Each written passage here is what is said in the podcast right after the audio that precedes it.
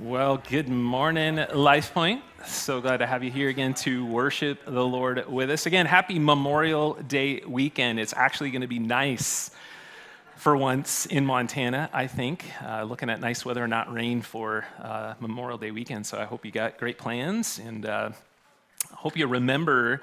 Uh, why we celebrate as well. Those that have fallen uh, for our freedom. We would not be here, of course, uh, had it not been for those that uh, fought for our freedom and died for our freedom, which of course reminds us of the sacrifice of Jesus and uh, what he has done to secure our freedom from sin. So I hope you remember those thoughts and keep that in mind. Uh, as well. Again, if you're visiting, text the word welcome uh, at some point before you leave today, and uh, we would love to connect with you. If you got a Bible, go to Joshua chapter 11 with me this morning. Joshua 11. If you don't have the scriptures, we'll have it up on the screen for you to follow along with us as well today. But how many parents in the room this morning? Raise your hand. I'm a parent, I have children, and I claim them on my taxes, and that's about it. right? It's kind of a sad day when they like get old enough and you can't claim them. Like, what? Like, I can't do that anymore. Um, but yeah, parents in the room, glad you're here this morning. Uh, those of you that are not parents, we're also glad that you are here with us today, this morning. But I have a question I want to direct uh, really first to kind of parents. I'm going to relate it to parents, but I'm going to also relate it really to all of us this morning. And I think everyone can kind of relate to this uh, in some way, shape, or form. But how many of you this morning, as a parent, you want to protect your children from the evils of the world? Go ahead and raise your hand, right? Probably every parent. We're in church. That's the right answer, right? Raise my hand um, to that. Yeah, I mean, I think that's, that's something we can all relate to. I want to protect my kids from the evils of the world, from maybe, you know, destructive habits, that sort of thing. Um, if you're not a parent, if you're single, or if you're married and you don't have kids this morning, I, I think it, it's probably safe to say this as well that you want to protect yourself and you also want to protect maybe your spouse from those same dangers, right? Like, we don't want to see the people that we love uh, in our lives make destructive choices, fall into destructive habits, whatever those habits might be. And we could list all kinds of things uh, that are present in our world today. Um, but we don't want to see them become a victim or a statistic to those kinds of things. E- even if you're not, you know, you're not in a relationship or whatever the case might be, um, you don't want to see your friends, right? Like we would pretty much do whatever it took to keep our friends, our loved ones, our children um, from falling into any kind of destructive uh, habit or behavior in life. And I think we can all relate to that this morning. We want the best for our kids, for our spouse, for our own lives, for our friends. That's just kind of natural, I think. Uh, within human nature. But this is also true uh, that, that God this morning also wants the best for us. Uh, that God is a good father, a loving father, a patient, long suffering, merciful Father desires uh, that you and I, as His children, if you are in a relationship with Jesus Christ, you've said yes to the offer of grace, you're in a relationship with God. And God desires, as a good Father, to keep you from the destructive behaviors in life, just like uh, you as a parent, right, want to do that in your, chil- in your children's lives. So does God want to do that in our lives as well. Um, and so God knows the best for us, doesn't He? Like, God knows what's best. Um, a lot of times, as a parent, you probably have experienced this or will experience this at some point. Your kids are looking at you like, why, why are you making me do this? Why are you saying no to this? Why are you not allowing me to, you know, be involved in this or, or have this experience in life? And as a parent, you know, you do your best to kind of explain to your kids, well, honey, you know, this is why. Like, I want to protect you from this evil, from this danger. Like, that is normal. And our kids don't always see that, right? And the same is true with you and I as God's children. We don't always see what God is doing. And here's like the, the biggest thing that we don't see when it comes to our relationship with God is we don't see sin the same way God sees it. Uh, we don't see the, how destructive our sin can be. We don't see how impactful uh, our sin can be, not only on our own lives, but on the lives of other people around us. Like God knows, God sees it, but we often don't have the same view, the same perspective on sin as God does. And in our series today, called Strong and Courageous in the book of Joshua. We're going to be kind of finishing and wrapping this uh, series up here in the next few weeks as we kind of near the end of kind of the conquest and that sort of thing. But we're going to be challenged this morning to change our view of sin. Uh, to, to change our perspective on how we see sin, that we would begin as God's children to see sin and, and see the destructive uh, uh, habits and abilities that, that often come into our lives, that we would see those things the same way that God sees them today. We're going to find that to be true here in Joshua chapter number 11 today. But here's the bottom line this morning, and that is this is that you and I would declare war on our sin. That we would leave here this morning and we would say, I am leaving church this morning, declaring war on my sin, declaring war on my flesh, that we would begin to see sin the same way that God sees sin, that we would stop making excuses in our lives, that we would stop feeding our sin, that we would stop even hiding from our own sin and declare war on sin. Declare war on your sin this morning. This is the bottom line. And that sounds pretty hostile this morning, doesn't it? Like, wow, okay.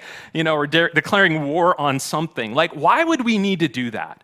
Why would we need to have such a, a, a, a vicious view of sin, such a, an idea perspective that we would go through life and say, I am at war with my flesh?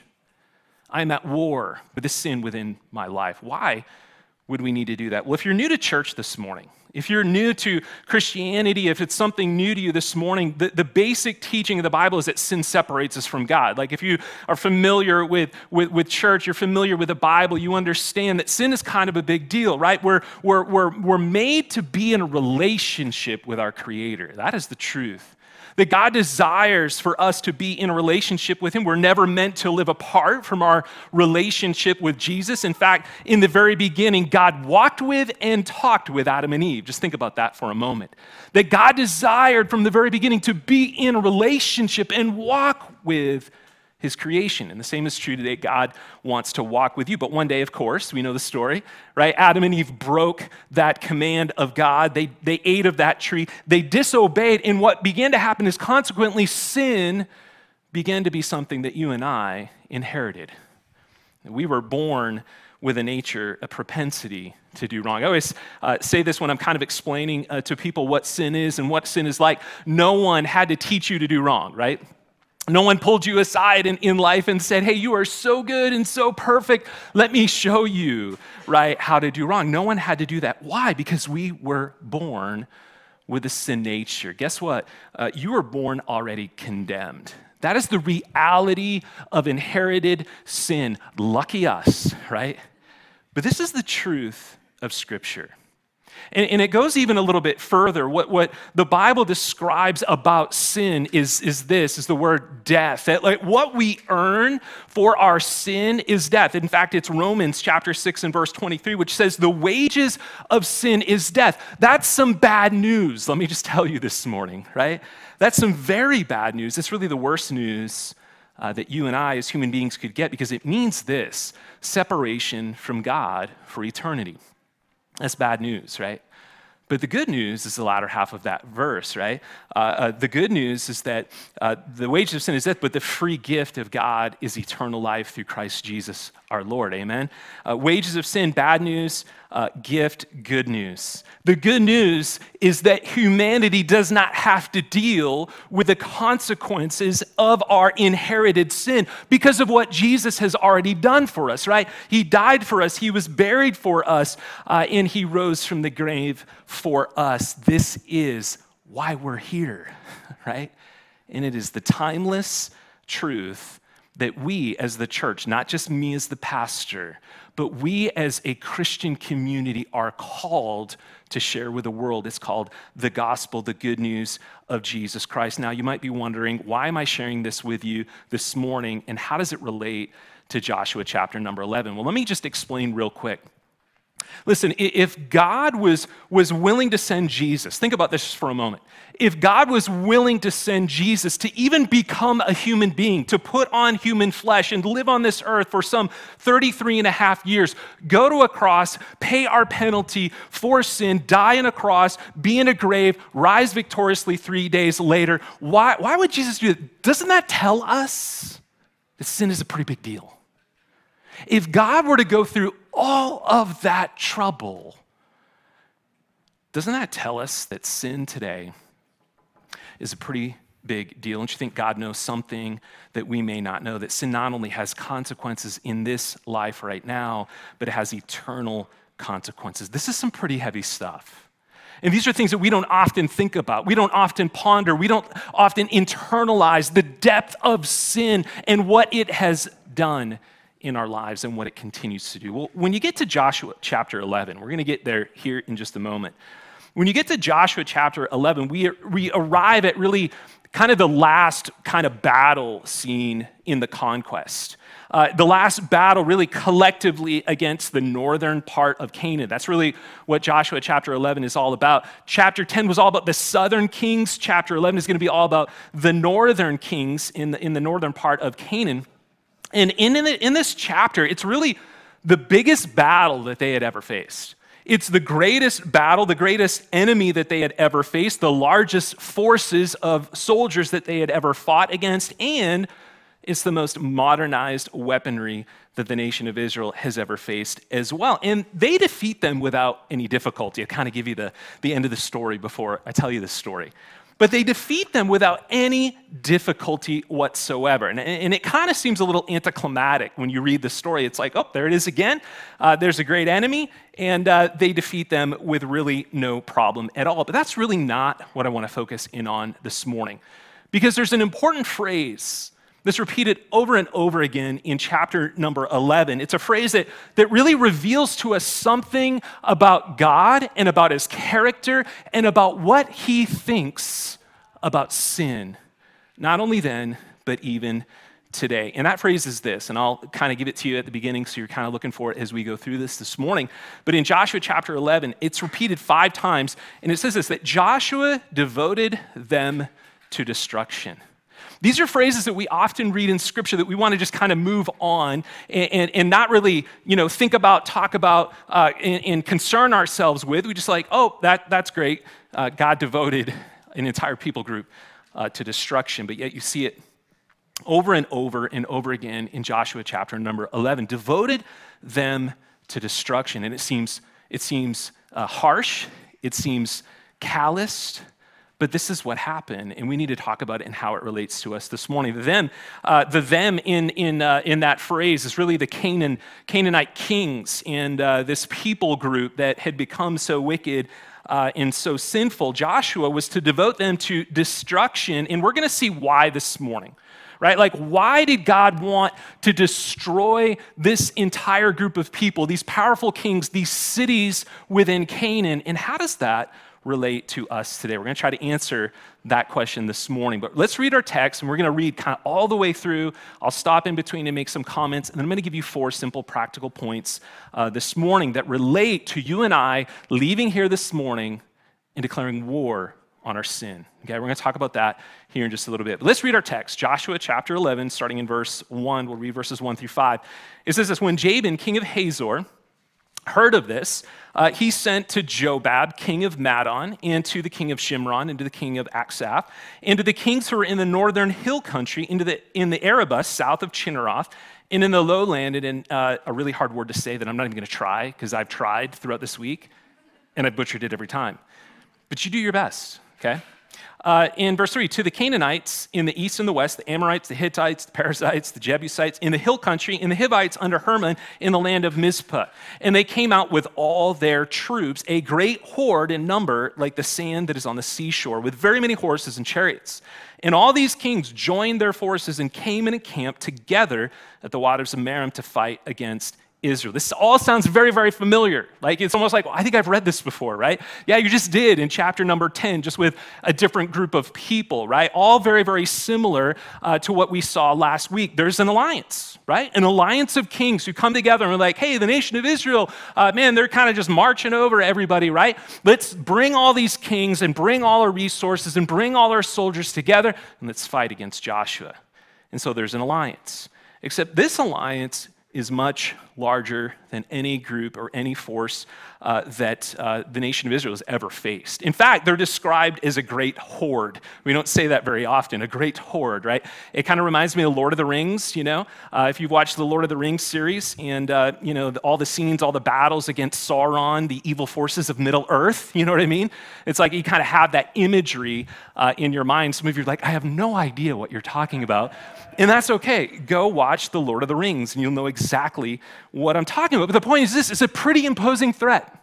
It's a large army. It's the largest army they have ever faced. And not only that, these, this army has horses and they have chariots. And to us, it's like, ah, oh, that's not really a big deal. But to them, it was. If you're a foot soldier and you don't have horses and you don't have chariots, to see this force is a pretty imposing threat. This is modern weaponry, right? And this would not be an easy fight. Let's read on and let's find out what happens. In verse number six, it says, And the Lord said to Joshua, Do not be afraid of them. That sounds very familiar, right? Do not be afraid of them, for tomorrow at this time, very specific, I will give over all of them slain to Israel. And you shall hamstring their horses and burn their chariots with fire. And so Joshua and all his warriors came suddenly against them by the waters of Merom and fell upon them. And the Lord gave them into the hand of Israel, who struck them and chased them as far as great Sidon uh, in Mizrath There it is. It's a hard one. And eastward, as far as the valley of Mizpah, and they struck them until, uh, until uh, he left none remaining. In verse 9, and Joshua did to them as the Lord had said to him. He hamstrung, hamstrung their horses and burned their uh, chariots with fire. And it all really sounds uh, very, very identical to chapter number 10 this alliance of kings, large army, imposing threat, uh, reason to fear. And God says, hey, do not fear them right? There's that command that we talked about last Sunday do not fear, do, do, not be controlled by fear, do not fear your circumstances. And then there's a promise. God gives a promise of victory. I will give all of them this time tomorrow, uh, slain to Israel, and you'll hamstring their horses and burn their chariots. And they did. They did all of those things. And the reason that they burned the chariots and hamstrung the horses, uh, it, it's, it's, it's kind of, you know, like, wow, why would they do that, right? God didn't want them to rely upon those things. God didn't want them to say, oh, now we've got this great army and we've got chariots and we've got weapons and we've got resources. God wanted to always remind the nation of Israel that you have me on their side. And so they do all of this. And as you read this, it seems somewhat inconsequential. It seems a little anticlimactic. They do exactly what God says will happen without any problems whatsoever. Like, I've read this before. But there's something different here that happens here that did not happen really in previous battles. And that is this God throws no stones. You remember chapter number 10, what happened? Uh, they came before uh, in this battle, and as they're approaching, God throws this army into a panic, and God throws some hailstones down from heaven, you know, maybe some meteorites or whatever the case that, that they might be. Uh, uh he does this, but here God does not do that. It seems as though Israel is doing all the fighting, while God is seemingly working behind the scenes. God commands, do not fear. God promises, you're, you're going to win. But here there's no miracle, there's no stones from heaven, there's no sun standing still. It is just Joshua and his army doing this, they're fighting this battle. And I want you to know that that's very, very consequential, and we will come back to that here shortly this morning. But let's read a little bit further and get our bearings a little bit more. In uh, chapter 11 and verse 10, it says this In Joshua, he turned back at that time and he captured the city of Hazor, and he struck its king with a sword. For Hazor was formerly was the head of all these, uh, all those kingdoms, and so he kind of taken the top echelon in removing the power and, and uh, the cities that had the most influence in that culture. In verse 11, and they struck with a sword all who were in it, devoting them to destruction. Did you see it? And, and, there was none left that breathed, and he burned Hazor with fire. In all the cities of those kings and all their kings, Joshua captured and struck them with the edge of the sword devoting them to destruction, just as Moses, the servant of the Lord, had commanded. But none of those cities that stood on mounds did Israel burn, except Hazor alone that Joshua burned. Most historians don't really know what those other cities were that were up on kind of, you know, a, a mound of dirt, a, a, high place. They're not really sure what those cities were, uh, but that's consequential as well, that Hazor was the only one that was destroyed and not these other cities. And we'll talk about that here in a moment. Uh, in verse 14, in the spoil of of all these cities, you know, all the stuff that they had, the livestock, the people of Israel took for their plunder, but every person they struck with the edge of the sword until they had destroyed them, and they did not leave any who breathed. Just as the Lord, verse 15, had commanded Moses, his servant, so Moses commanded Joshua, and guess what Joshua did? He did exactly what he was told by the Lord, and he left nothing undone of all that the Lord had commanded uh, him to do. Did you see that phrase, right? Devoting them to destruction. It's twice here in this little bit of a passage that, uh, that we just read. And as I've said before, that makes us uncomfortable. We're like, why would God do this? Why would God destroy a people? Like, that sounds so harsh, so unloving, so unlike the loving God that we know and that we serve. I mean, what's the deal here? Well, if you remember what I said at the very beginning, right? A parent knows what's best for his children. That a parent desires what's best for his or her kids, right? And if God is our loving father and he knows what's best, he evidently has a reason. And one of those reasons is to protect his nation, his people, his children from the dangers and the evils within Canaan. That's partially what is happening here. God wants to protect Israel from the influences of this culture. But if you remember from weeks one and two, we talked a little bit about the Canaanites and what kind of people they were. I mean, like, you know, what was it that like stirred God to wrath and to anger, to like uh, literally desire to destroy these people? Well, let me just refresh your, your memory real quick this morning, give you a few thoughts. Maybe you weren't here with us at the very beginning. We kind of need to understand what is it about the Canaanites that's causing God to do this? Well, let me give you a few thoughts. They're not original with me. Um, they are some quotes from commentators, but I think they paint a good picture. First thing is this, and it'll be on the screen.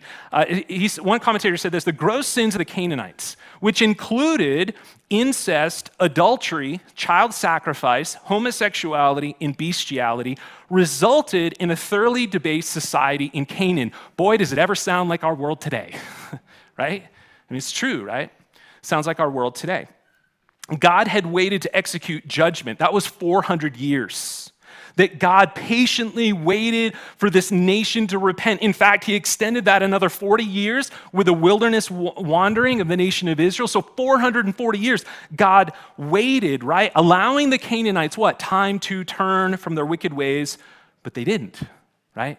They didn't change. And so by Joshua's time, their sins, he said, which had permeated their whole culture, deserved judgment. God says, I've given you space and I've given you time to repent of these things that I hate, these sins that, that I will no longer allow to be present within this culture. And number two, he said this uh, not only was that significant, but by wiping out the power of the Canaanites, God was, of course, protecting his people from these sins. Like, I don't want you to be influenced. I don't want my children to be influenced by these ideologies, these thoughts, these cultures that, that, that so can have an impact upon other cultures. And then the, the, last thing he talked about is this that God's command to annihilate the Canaanites. Listen to this, was very focused on the people who lived during this time in history. So understand this the conquest wasn't about this. It wasn't like, oh, if you're a Canaanite, you die, right? That's not what this was about. This was very focused and very specific about a people group during a specific time who had gone so far beyond what God had called, right? So far beyond. And so God was willing to uh, judge this nation. He was going to use the nation of Israel to, of course, do this. Now, let's read on uh, in the chapter, and then I'll give you some quick practical takeaways from this today as it relates to us. Verse number 18. This is where we're going to draw the majority of our uh, application this morning. So we kind of have an idea what's happening, right? So verse 18 through 23 kind of wraps up uh, this conquest and this battle. So let's read it. Joshua, verse 18, made war a long time with all of those kings. Made a war, made war a long time with those kings. Uh, and there was not a city that made peace with the people of Israel except the Hivites, the inhabitants of Gibeon. They took them all in battle. And we know from Deuteronomy, we talked about this in weeks past, that they were, they were, the nation of Israel was to offer terms of peace. Like there was an opportunity to say, hey, we don't want to fight. We want to, we want to you know, come to peace with you. There was that opportunity, but no one except the Gibeonites uh, was willing to do that. But it says they took them all in battle. For it was the Lord, verse 20, the Lord's doing to harden their hearts that they should come against Israel in battle, meaning hardening, hardening the hearts of the Canaanites, right? Uh, in order that they, uh, verse 20, should be devoted to destruction and should receive no mercy, but be destroyed just as the Lord had commanded Moses. And Joshua came uh, at that time and he cut off the Anakim from the hill country. Now, the Anakim were the giants in the land. If you remember all the way back to the beginning where they're just uh, uh, uh coming out of the Exodus and they're, they're spying out the land, and Moses sends out those 12 spies, and, and 10 of them come back and they're like, they're giants, we can't win. Forget it. Same people same exact people here in verse 21. Joshua came at that time. He cut off the Anakim from the hill country, those giants that they feared at the beginning, from Hebron, from Debir, from Anab, and from the hill country of Judah, and from all the hill country of Israel. Joshua devoted them to destruction with their cities. And there was none of the Anakim left in the land of the people of Israel. Only, check this out, in Gaza, in Gath, and in Ashdod did some remain. Guess where Goliath comes from years later? Gath. You remember that? Goliath comes from Gath. And so there's a small group of these giants uh, that remained in certain cities. And so, verse 23 Joshua took the whole land according to all that the Lord had spoken to Moses, and he gave it for an inheritance to Israel according to their tribal allotments, and the land had rest from war. And you're like, what on earth does this have anything to do with me this morning? Well, let me give you some practical thoughts. Let me give you some thoughts about, about how God sees sin and what God thinks about evil and what God thinks about sin and how that should relate to you and I in our war on sin in our lives. And the first thing is this the first thing is this is that God expects us to fight personally against sin.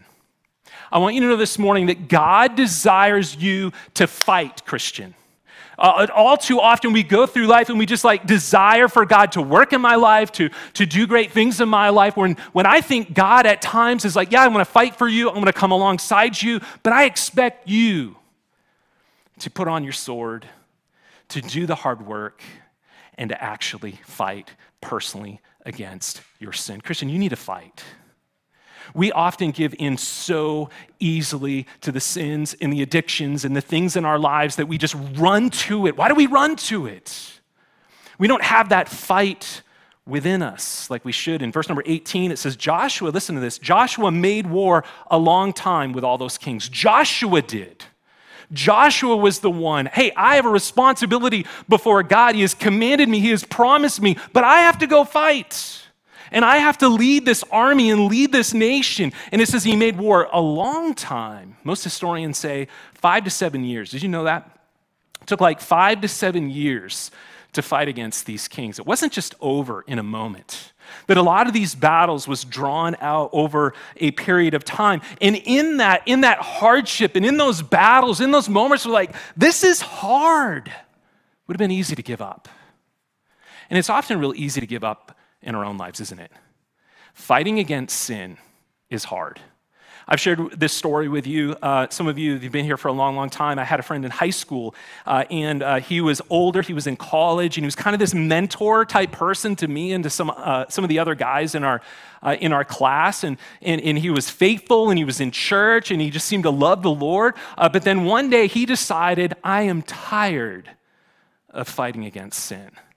And I remember having a conversation. We went to a wedding together and we were driving back together. And he said to me, he says, You know, John, I'm just too tired of swimming upstream against the current of culture and I can't do it anymore. And essentially what he was saying was this is like, I'm tired of fighting. It's too hard. And every, every single person in this room, we know what it's like to fight against sin. We know the addictions. We know the struggles. We know we run back to it. And it's hard. And sometimes we're just like, give up. I don't want to fight anymore. But Joshua, he fought and he battled hard until the end, until it was accomplished fully in what God had called him to do. And God held Joshua, listen, responsible for that. And I want you to know this morning God holds you and I responsible and accountable to fight personally against our own sin. Like he wants us to fight. We cannot expect God to do all the fighting for us. He expects us to fight. Are you fighting against sin in your life? Or do you have that mindset that God has about sin, how destructive it is, how, how, how it can permeate not into your own life, but into the lives of your children? Do you fight like God expects you to? Let me share just a few verses with you that talk about this very thing. Romans chapter 8 in verse 13. I know I'm talking really fast, but I have a lot to tell you this morning. Uh, Romans chapter 8 and verse 13. It says, For if you live according to the flesh, you will die. Boy, that's some strong language, isn't it? But if by the Spirit you put to death the deeds of the body, you will live. That's some fighting language, isn't it? That you, you're to put some things to death in your life, that you are to, to, to look at those sins and that I am going to declare war on these things and fight against them so that they don't rule over me and reign in my life. Paul would say this in Colossians 3 and verse 5. He says, Put to death, therefore, what is earthly in you sexual immorality, impurity, passion, evil desire, and covetousness, which is idolatry. Listen, you and I are in the scrappiest fight of our lives, and you got to fight. You've got to fight, Christian for your own heart, your own soul, your own life, your kid's life. It's this battle within. And I want to remind you God expects you to get in the fight and stop giving in. That's point number one. Point number two is this is that sin will never call a truce with you. we already probably know this, don't you? That sin is never going to call you up in life, or your flesh is never going to like ring you up and say, hey, you know, it's been really hard. Like, I get it like the temptation i've been tempting you and you know and, and, and you've been giving in and let's just call a truce. Like you want to serve god i'm just going to leave you alone and let you do what god wants you to do and i'll never tempt you again. You'll just kind of live life and, and doing the right thing. Guess what? It's never going to happen right? Sin's never going to call you up and make a truce with you. And we see that often within this people group that they were unwilling to repent. It says in verse number 19, there was not a city that made peace with the people of Israel except the Hivites, the inhabitants of Gibeon. They took them all in battle. Only one out of all of these, these groups of people, out of all of these cities, there was only one who was like, Your God is the true God. We want to worship you. Let's make a peace treaty. Everybody else is like, We're unrepentant. We're totally unrepentant. We're going to do what we want to do. And sin is like that, isn't it? Sin is not going to go down easily in your life. Sin isn't, isn't an easy uh, battle to face, and, and we kind of just think, oh, you know, maybe it'll just be easier when. No, it won't. no, it won't. You've got to fight every single day of your life. Sin and temptation will not leave you alone. It will not leave you alone. This battle within us our fleshly desires. So what Paul talks about time and time again, this, this like I'm torn between these two things. I like this struggle. My, my, my mind and my heart wants to do this, but my flesh does the exact opposite. It's a battle. It's a battle. And so, so, so this battle within us, man, we, we have this temptation always. It's always going to be there. It's always going to be there. So we have to know our enemy. We have to know, listen, you have to know your propensities. You have to know your weaknesses. You have to know the things that you are prone to. When you leave this place today, and the things that will spark your anger, your lust, your passion, your pride, your arrogance, you have to know what, what as you leave this place, all of those things that are coming to your life, and, and you've got to, to, to, to plan accordingly. Like, I know myself. And I know my weaknesses. Sin is never going to call a truce with me. It's always going to be a fight. That's point number two. Point number three is this that God desires for sin to be destroyed in your life. God wants to annihilate sin, right? Uh, in, in, fact, we would say this that God has already uh, uh, declared war on sin and he has won that battle, has he not? But yet we still struggle with this sin battle. We still live in the flesh. We still, day in and day out, have this fight within us. And God says, I want to destroy sin in your life. I don't want it to rule in you. I don't want you to be given to it. I don't want you to live this life up and down, uh, serving sin and serving me. I want you to serve me and know me and know the peace and rest that comes in walking with me. Verse 20, notice what it says. It says, For it was the Lord's doing to harden their hearts, that they should come against Israel in battle, in order that they should be devoted to destruction and re- should receive no mercy, but be destroyed, just as the Lord commanded Moses. What does God think about sin? I want it to be destroyed. I, I want it to be annihilated. I don't want it to have any power in my children's life. You know, it's interesting to me that the only cities that Joshua instigated the battle, think about this, was Jericho and Ai. They're the only cities, right? That they showed up and kind of knocked on the door, blew the trumpet, and said, Hey, we're here, we're going to fight, you know? Those are the only cities. The rest of them, they came to him, and that was the Lord, right? That was the Lord hardening their hearts. And I've got to believe that Joshua, at some point in all of this, was seeing really what's happening in all of this, all of these conquests. And that is this that God, you know, he really hates sin. That Joshua, think about his life for 40 years. I mean, that dude walked through the wilderness for 40 years and saw a lot of people die because they refused to obey and, and follow the Lord. And he saw, man, God hates sin. And then we come here and, and God is literally calling us to destroy these cities and these people groups. Why? Because he hates sin. And he knows, as a loving father, how destructive it can be. As a good father, he's not willing to leave us to ourselves that'll be patient with us, right? Like, God is patient. You've got to take the full character of God, don't you? See, we often look at, well, God is love and God is patient. Yes, He is, but He's also a God of justice and righteousness. And His patience will only go so long. And He gave them time to repent, and they did not. And when we don't, guess what? In His justice, God will judge us for it. See, what we don't like is this, and what the world doesn't like is this. We're actually accountable to God. Are we not? that we are actually accountable to a holy God. And God wants us this morning, as His people, above all else, His people, to have the same view of sin that He has of sin, that we would actually destroy it in our lives, that we would view it the same way. That we would be willing to say, man, I am going to leave here. I'm going to declare war on my sin, and, I'm going to have the same perspective to destroy it so it doesn't rule in my life. Not just the big sins. Because Christians are really good about this, right? Like, well, I don't do that. Like, I haven't murdered anyone. What's the harm, right? Not just the big sins, but all sin. The evil thoughts, the prideful arrogance, the gossip, the lying, the cheating, the hidden sins of our hearts, the excusable sins that we think don't matter when they actually do. God wants to destroy sin in our life. So, number one, God expects us to fight personally, right? Number two, sin is never going to call a truce to you. Number three, God wants sin to be destroyed. We understand that. We probably have heard that before. But here's the last thing I want to share with you this morning, and that is this is that God wants you today to find rest in Him. Amen? God wants you and I to actually find rest in Him. This is His desire. If you look at verse 23, we see this heart of God desiring to give this inheritance that was promised all the way back at the beginning. That I want to give you a land that's flowing with milk and honey. I want you to see what it's like to walk with me and be in fellowship with me and obey me. I'm going to give you all of this. This is who God is, this is His character. It says, So Joshua took the whole land. It's like it all happened, right? According to all that the Lord had spoken to Moses.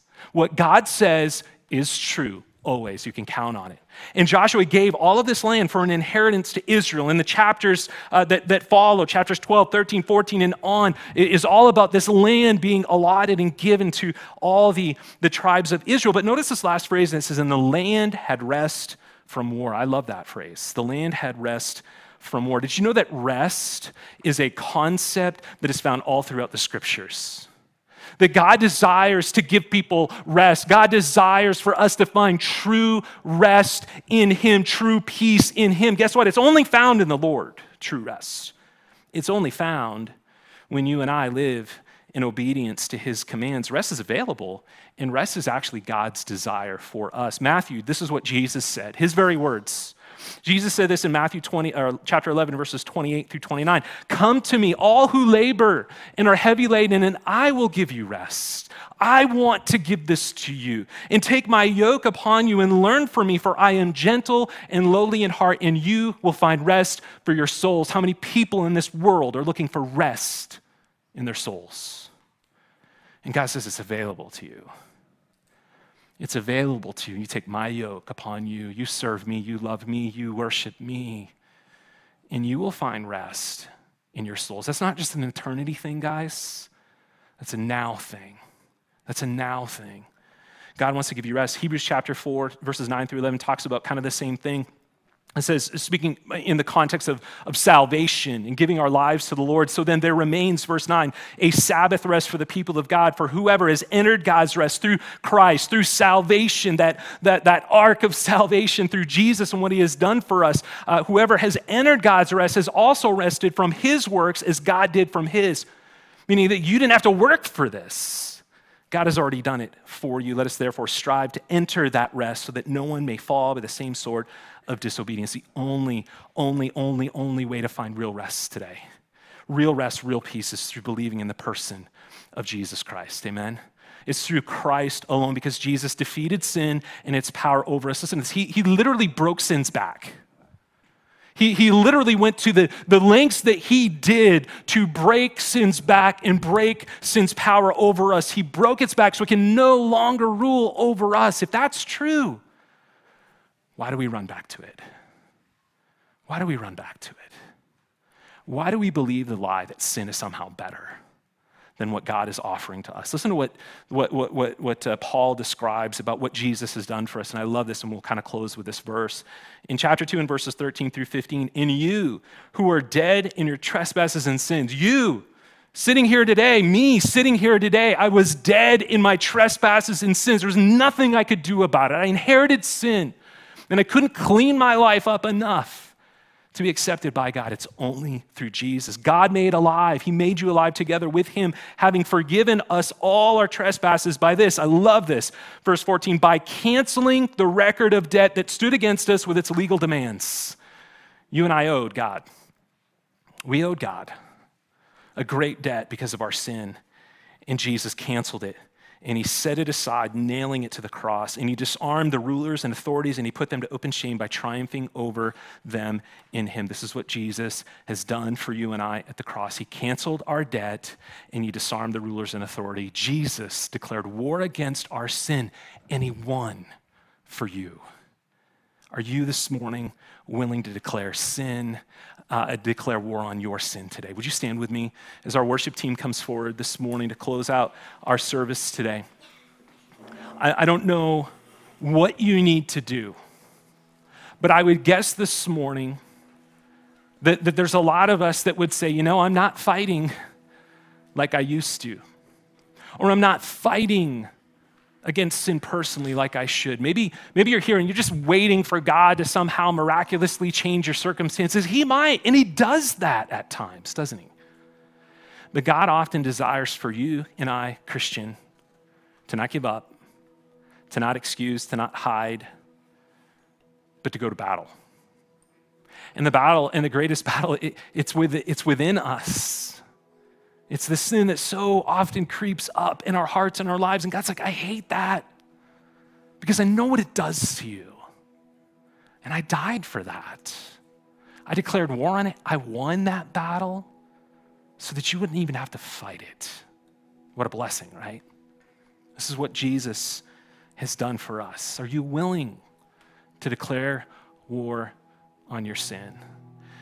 Listen, if you're not, uh, you will live this cycle, and you see it repeated over and over and over again in the nation of Israel, right?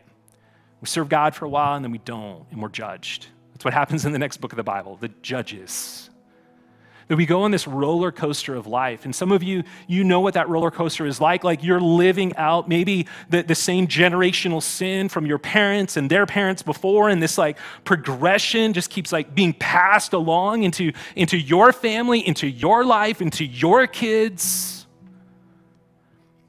It's never gonna change unless you're willing to break that cycle. It's never gonna change unless you're willing to fight, to claw, to do everything you can, to walk in holiness, and to find the peace and the rest and the satisfaction and the purpose that comes in walking with the Savior. What could happen, church, if we truly declared war on sin? What could happen if we took off the Christian mask? And stopped pretending that we have life all together, that we don't struggle, that we don't have sin in our lives. What could happen in this community if we reflected that kind of authenticity to a world that thinks, oh, they're a bunch of self righteous hypocrites? Because that's what they think. But what if they saw true Christianity? What if they saw a rawness, a willingness to share our lives and our sin, the dirtiness of our life? Because in doing so, we show, we show the love and grace and mercy of a loving Father. We worship Him. The world sees true Christianity, and they see the true love of Christ living indwelling in us. The reality is, Jesus declared war on sin, and He won. He got victory for you. And this is what the world needs to hear. It's what your neighbor needs to hear. Not judgment, not rules, but that there's a Savior who died for them and loves them dearly. And you and I have been tasked with this great responsibility to share that message with a world who is hopeless, finding no rest for their souls. God, this morning, we are so grateful, God, for your truth. God, we don't always understand it. We can't always reconcile the things that we read in Scripture, but we know, God, your character, that you're good and you're loving, but you're also just.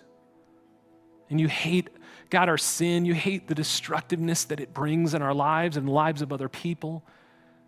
God, may we hate it like you. And may we declare war on our sin today. We pray in Jesus' name.